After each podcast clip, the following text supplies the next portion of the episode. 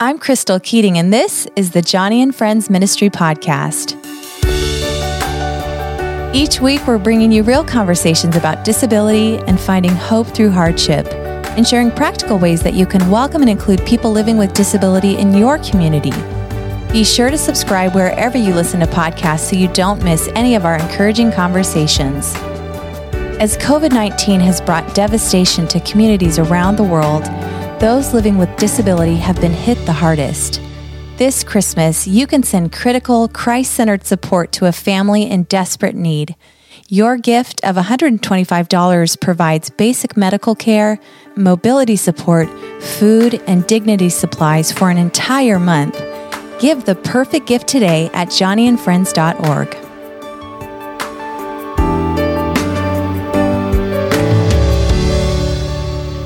Jennifer G. Hay Co. is joining me on the podcast today as she helps us walk through the cleansing and healing process of lament. Welcome to the podcast, Jennifer. It's wonderful to be able to spend this time with you. Yes, thank you so much for having me. I am really looking forward to this conversation about the biblical practice of lament. And if you've been a Christian for any season of time, you have probably cried out to God through deep grief, loss, and heartache. And so I know it's something that's a very important topic, especially as we near the end of 2020. This has been a difficult year. And actually, I was thinking about things that Vaneetha Risner said in our last podcast. She really talked about lament. So I'm excited that you're going to take us deeper into that. But before we do, I thought we'd begin this conversation by hearing a bit of your own story. I know you're a mama to an adorable daughter and you have a wonderful husband. And I also know that you live with some chronic illnesses and are often homebound. I actually have quite a rap sheet of diagnoses. Uh, my first diagnosis was complex post traumatic stress disorder, with psychosomatization, which came with some social and emotional developmental delays. Mm. And then about a year and a half after that, I thought I was getting better. And then I was diagnosed with fibromyalgia. It's most commonly identified as widespread pain and fatigue. And then I have a common co condition of fibromyalgia, which is hypoglycemia, which is sort of like prediabetes. Then I have chronic fatigue syndrome, also called ME. It's a mysterious disease characterized by just profound fatigue that is not resolved with rest. Mm. So I have chronic Lyme disease, causing flu like symptoms, joint pain, weakness, sensory sensitivity. And for me, the Lyme infection has crossed the, the blood brain barrier into the brain, which has caused just central nervous system disruption, including a mental illness that manifests in various kinds of psychosis. Mm. Um, I have babesiosis, which is a malaria like blood parasite and relapsing fever, which is a bacterial infection that can cause, just like it sounds, recurring bouts of fever, headache, muscle and joint aches, and nausea, and also motor skill issues. So, the Lyme disease also confuses and weakens the immune system. And for me, that has caused um, mast cell activation syndrome for eight months in 2019, my skin felt like I had a second degree burn head to toe. It was tender and itchy, and it made it really painful to wear clothes. And I really got to commune with Job during that time. I really mm-hmm. felt like I could understand why it was an ailment of the skin that contributed so much to his grief. My body has been unable to detox common toxins that we all interact with on a daily basis which for me has caused chronic mold infection and potentially heavy metal poisoning. Wow. So you live with almost constant pain. And so I know that even sitting here and talking is is a sacrifice for you. And so I just want to tell you how much I appreciate you being willing to share your story because in the times of grief, you have written these amazing devotionals. If you've heard the podcast at any time, you know that we receive so much mail from people who live with the unpredictability of a chronic illness or a disability. They love the Lord but they're writing in wanting a biblical perspective about how to process their grief. Even people who've lost a loved one and are experiencing that emptiness, or family members who are dealing with the impact of a traumatic injury for their loved ones. I think this conversation is going to be really powerful as we process lament through God's goodness and God's sovereignty. So I wanted to ask you how did this journey of learning lament begin for you? Yeah, like most people, I was lamenting long before I knew that that was what I was doing. Mm. But a few years ago, I gave a seminar at our church about navigating the thought life, and it was so well received that I wanted to write a booklet so that people could have access to the material halfway through, unfortunately, the project just called for research that I knew my brain just was not capable at the time. The the brain fog that you you were just talking about. So at the beginning of 2019, I had to lay that project on the altar and just trust that God would do something with it. And after that, God brought me into a deep season of grieving. Mm. And He squeezed all this poetry out of me um, that I shared on my Instagram page as part of a writing community hmm. that I'm a part of. One of the most common comments I received was that I was giving them words for their pain, words that they themselves did not have. And I know what it's like to not have words. The trauma of chronic challenges takes away our ability to verbalize and that can make us feel stuck and isolated and, and powerless. So I found myself praying, Lord, there's something here and I don't know what it is. And I felt him speak to my spirit, this is lament. Write about lament. So I started to pour into the Psalms of lament. I looked into lament through the Bible, particularly in places where Christ himself lamented. And it turned into my own daily devotion um, just observing the scriptures, writing down what I found. It's such a critical stage of healing. Yeah. You know, when you talk about being stuck, it's when we don't have verbiage to identify what we're feeling and what's happening. Mm-hmm. And I think if the Bible is the word of God, what better place to start? So, how would you describe lament? What is it? Mm. My short answer is lament is simply pouring out your anxieties and pain to God. It's drawing attention to the things that are wrong in our lives and in the world and asking God to do something about it. Mm. It's telling God and in the presence of others what is grieving you or who is grieving you, mm. and calling God to action in the expectation that God hears you and He is willing to do something about it. I would describe lament as prayer it is offering up our desires to God. It is also a form of worship. The best definition I have found for worship is from John Piper, who says worship is an inner valuing or treasuring of God above all things, becoming visible in two ways one, the mouth, and two, acts of service. And he goes on to say, with our mouths, we turn to God in our need saying with or without words that He is our desired treasure. And so when we turn to God with words of lament, we are in effect treasuring His wisdom, His might, His love, His action and ability above our own. And when we lean into lament with or on behalf of another, it is a treasuring of God above all things through service.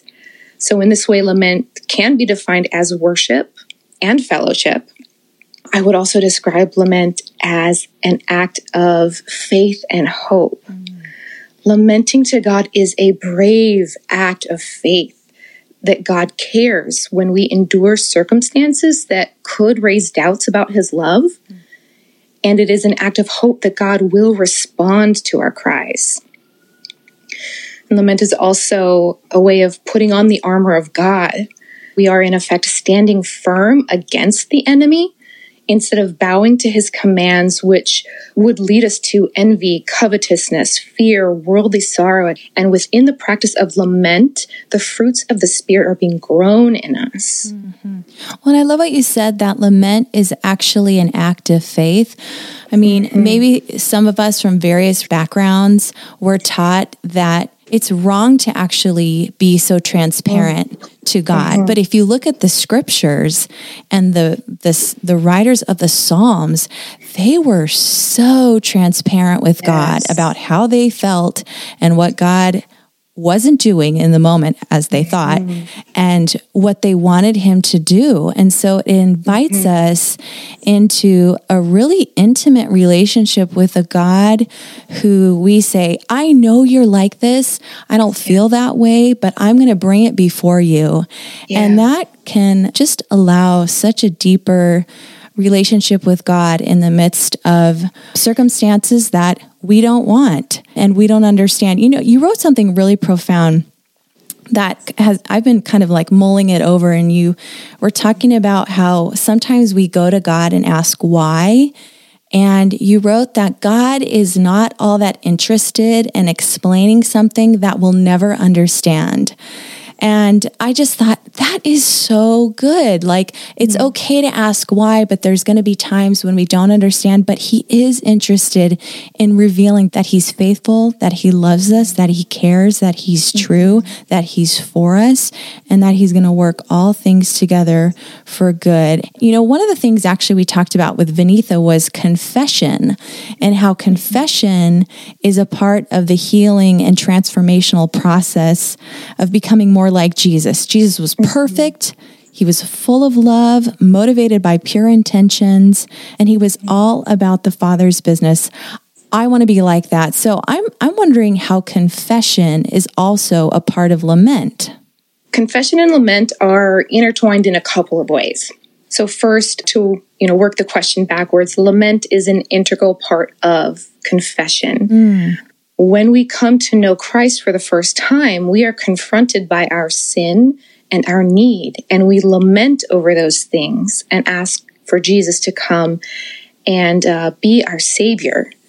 In that sense, you can't truly confess and turn to walk in repentance with joy without first grieving and lamenting the sin that put you at odds with God. So true. This is one of the ways that lament is a mandatory pathway to lasting joy, joy in God. Confession as a part of lament, it's twofold. First, lament is confessing our need. And now, this aspect of confession isn't necessarily about sin, but confessing that we ourselves are needy, finite. We have limits, and those needs are met in God. We lament to God, and that very act is confessing that we have a need, and we are going to Jehovah Jireh, God our sustainer, to hear us and meet that need as he sees fit. And if we are not confessing that we have need, then our grieving is not lament it's pride, it's worldly sorrow, it's grieving that we have failed to be God while still believing that we should be God. So, confessing our need is a part of what makes up lament. And the second aspect of confession as a part of lament is about confessing revealed sin. As we see in the book of Job, it is completely possible to fully lament without sinning the book says twice that Job lamented and did not sin. Mm. What is also possible and more common for us is that our suffering reveals unbelief or, or sins within us that we are unaware of, that God is intending to root out. Mm-hmm. Towards the end of the book, Job becomes so exhausted, so frustrated, so confused that he accuses God of either not being loving or not being sovereign. And it is there that God steps in and corrects him. Hmm. And having had God revealed to him, Job sees that he has sinned against God. At the beginning of chapter 42, we see him confessing his wrong, saying, I have uttered what I did not understand. I repent in dust and ashes. Which, in, in that time, in that cultural context, covering yourself with dust and ashes was a physical act of grieving and lamenting. Hmm. I would want to stress that this aspect of confession and lament is not at all about condemnation. Like you said, Crystal, it's about healing and transformation. It is God's kindness that leads us to repentance from a place of love because sanctification, right, the continual cleansing of our sin after we first believe, this sanctification is what is best for us and what is going to lead us to that Christ likeness, greater hope, greater faith, greater love, grace, and rejoicing. So we see that lament is, again, a mandatory pathway to joy. God knows that this life is hard. Yeah. He knows that we don't have perfect perspective. So he has a deep compassion when we fall into sins of unbelief, unholy anger, and complaining. That is so comforting to me because even in these last few months, I have found myself crying out to God and sort of this fit attitude like, what is happening? What is going on? And and i feel like i am lamenting but i'm also complaining. So how how can we tell if we're tipping over to mm. that line? Yeah so complaining is talking about god. Mm. um, sort of like gossip i suppose but it's talking about god with spoken or unspoken accusations that he isn't good or he hasn't provided us with what we need or deserve Whereas lamenting is honestly talking with God in hope and confidence that He hears, that He cares, and He will take action on your behalf. Mm. So, complaint is coming from a place of unbelief, whereas lamenting is coming from a place of belief. Sometimes we don't know which one we're doing, and that's okay. Mm. God gives us grace. He really just wants us to work it out with Him. That's beautiful. I mean, when I think about a child throwing a tantrum and the parent mm-hmm. saying, I know you feel like you need this. I know you feel like you want yeah. this. I know that you don't understand, but I still love you and I'm going to hold you through your tantrum until the angry cries become a cry of, okay, like I trust you. And God doesn't distance himself from us in those times. He really draws us close. And I'm just so thankful that he's so kind and that he's so generous to be able to yeah. handle us when we don't understand. You know, in your writing, you've talked about seasons of lament. What has that looked like for you through the years? There are seasons of lament and what I call maintenance lament, um, which is regularly acknowledging the things that we've endured and done through the day. But seasons of lament, and I, I feel like I feel like it's different every time. As a new believer, wanted all the answers anyone could give me. I yeah. would just cry out to the Lord, ask for just answers. Why was I sick? What was I sick with? You know, when was this pain going to stop? But over the years, He just continually has shown me that He is not interested so much in giving us all the answers to things we don't have the capacity mm. or perspective to understand, but rather He desires that nearness. In my most recent season of lament, I I just got to a point where I just I wasn't searching for answers. I wasn't seeking merely to feel better about my situation. I just simply and honestly from the burning bottom of my soul made my heart known to my heavenly father and invited anyone who could stomach it to join in with me in my low position just an invitation for them to mourn with those who mourn and weep with those who weep mm-hmm some seasons all I can do is sing, lament hymns, either because I don't know what I'm feeling or I just don't have the words for it. Other times I'm just I'm writing all the time and I'm not really a journaler per se, but I write phrases and moments and feelings that oftentimes do turn into poetry for me. Um, still other times I just cry. Again, just mm. not having words, not knowing what I'm feeling or just being completely overwhelmed by the amount of what I'm dealing with. Mm-hmm. So I just, I cry to God knowing He hears me, knowing the Holy Spirit is translating my groans into prayers, and that God catches my every tear, as um, says in uh, Psalm 54 8. He just treasures those moments, those moments that we would rather not be in. Mm-hmm. He treasures them and He keeps them. More recently, though, my lament has been just really quiet, just quietly sitting with God, letting Him read my mind. I might shed a tear or two, but I just sit quietly with Him, just peacefully lamenting, which sounds like an oxymoron, but knowing that He is working out all of this for good and glory, even though it still hurts mm-hmm. and is still worth lamenting over. I like that picture of sitting quietly in lament. Mm-hmm. I picture someone maybe who lost a loved one many years ago and mm-hmm. like the acuteness of the loss of their loved one is gone, but the emptiness is still there and yeah. the void is still there and God is still good, but no one ever replaces that person. And you know, I think my mind goes to the passages in scripture that call us outside of ourselves. Mm-hmm. Rejoice in the Lord always and be glad in him. And you know, I think about the book of James that yeah. calls us to count it all joy when we encounter various trials.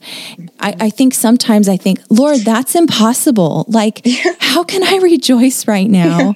And yet I know that I'm supposed to come to the mirror of God's word and say, okay, I need to hold this up to myself. Lord, I can't do this, but you can. And so, although sufferers may find it helpful to come to God's word and have the word challenge their souls, how do we get to a place of sincere worship and submissive joy? How do we know when our season of lament maybe is finished?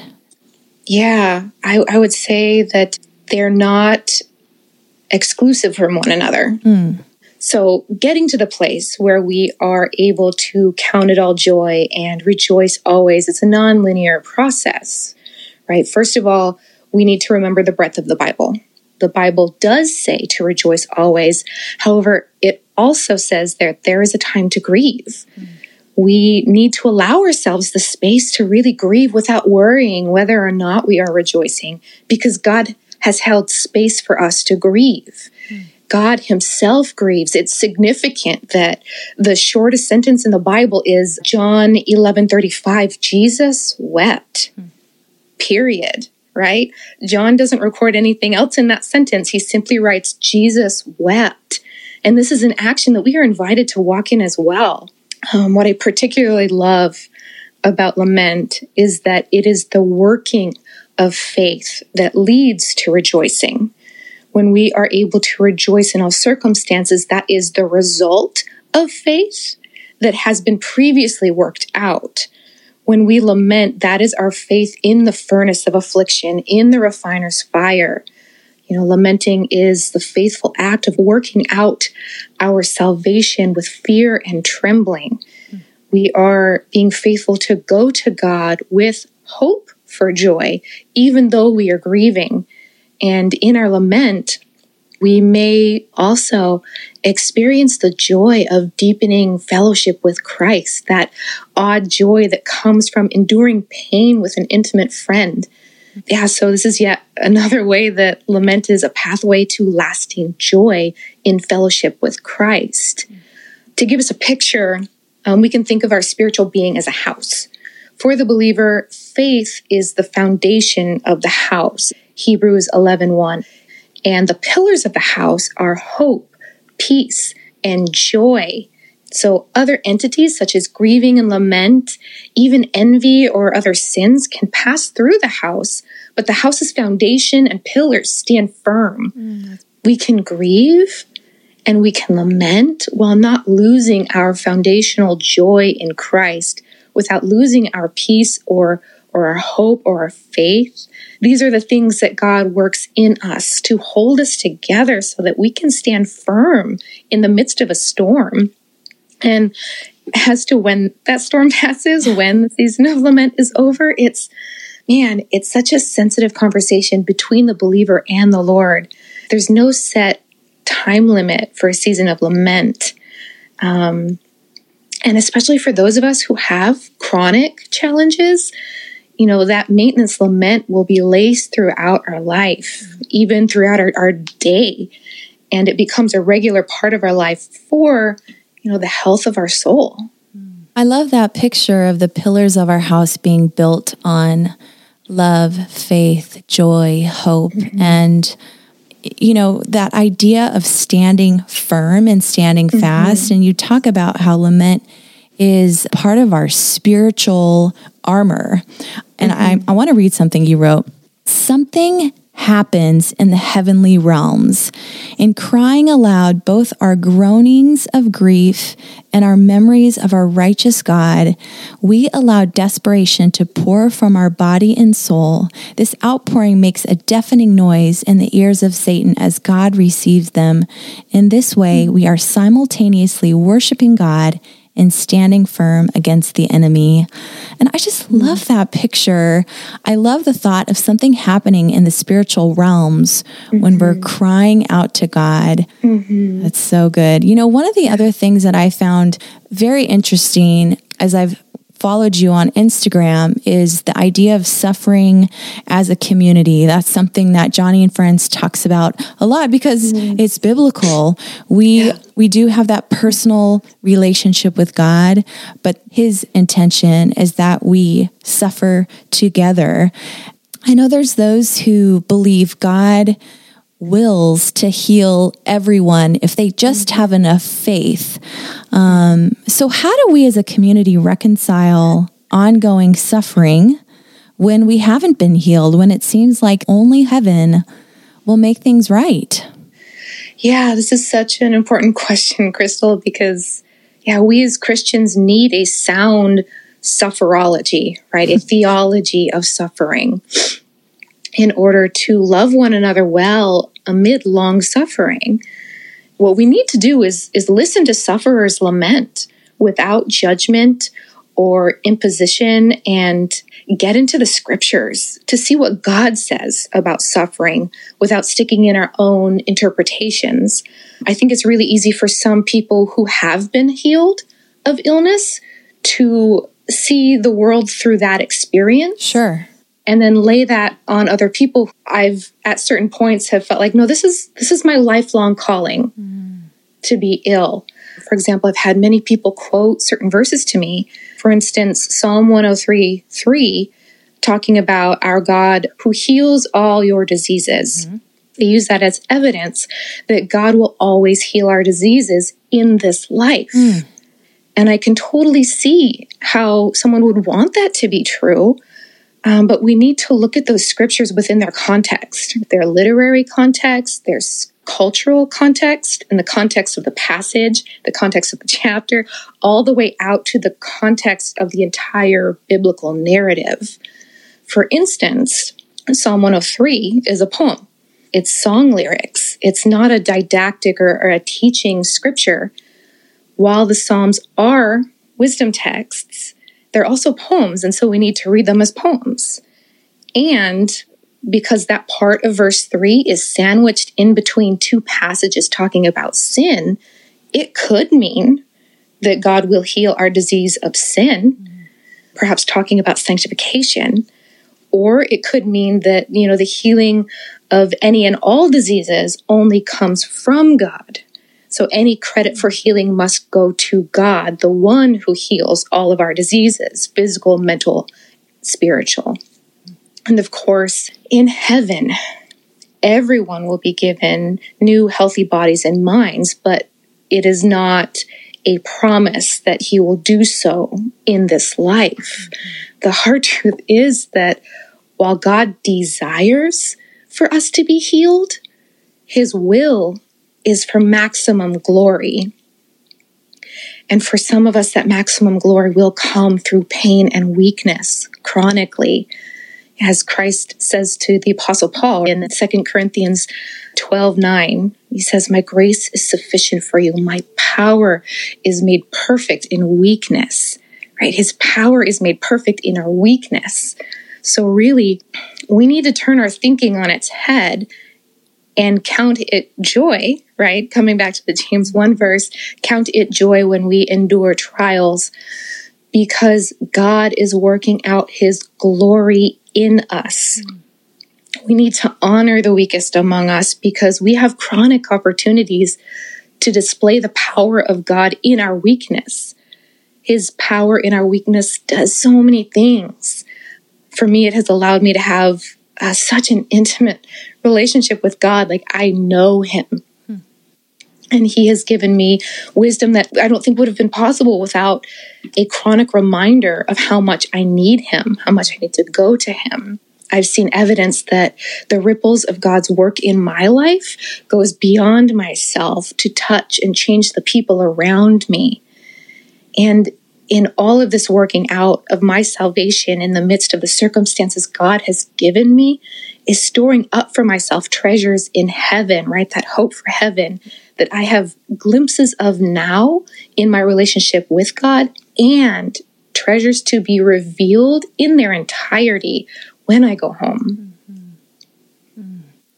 Well, you have a spirit full of hope, and I know that's been wrought out in deep darkness, but God is brightly shining through you. And I know that mm-hmm. your words mean a lot, especially to those who have chronic illnesses. Mm-hmm. So, you know, Jennifer, as we close our time together, I'm wondering if you would want to share some personal thoughts and encouragement to those who are listening today who may also be feeling the weight mm-hmm. of grief and loss and feel that they're in a long season of lament brings tears to my eyes. I know so many people are suffering in so many ways, especially this year. And and I'm, particularly thinking of those of us who our isolation has been increased because of these restrictions. And for those who we're seeing after contracting COVID 19 are now having what seems to be chronic fatigue syndrome.